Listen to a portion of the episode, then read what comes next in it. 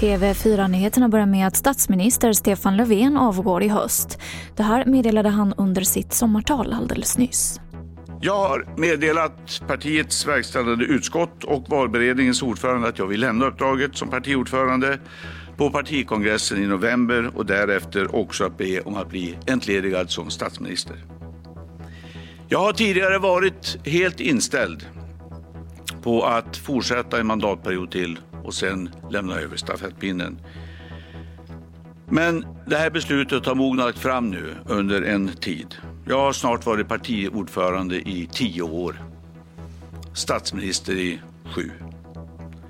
Det har varit fantastiska år.